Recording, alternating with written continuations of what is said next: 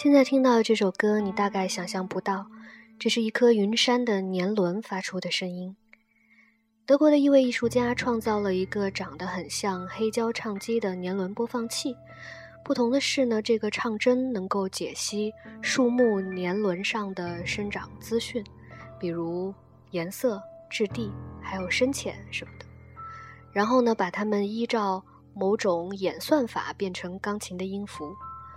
而当树木年轮上这些不规则的深浅同心圆转换成音乐的时候，你不会想到它们竟然如此好听。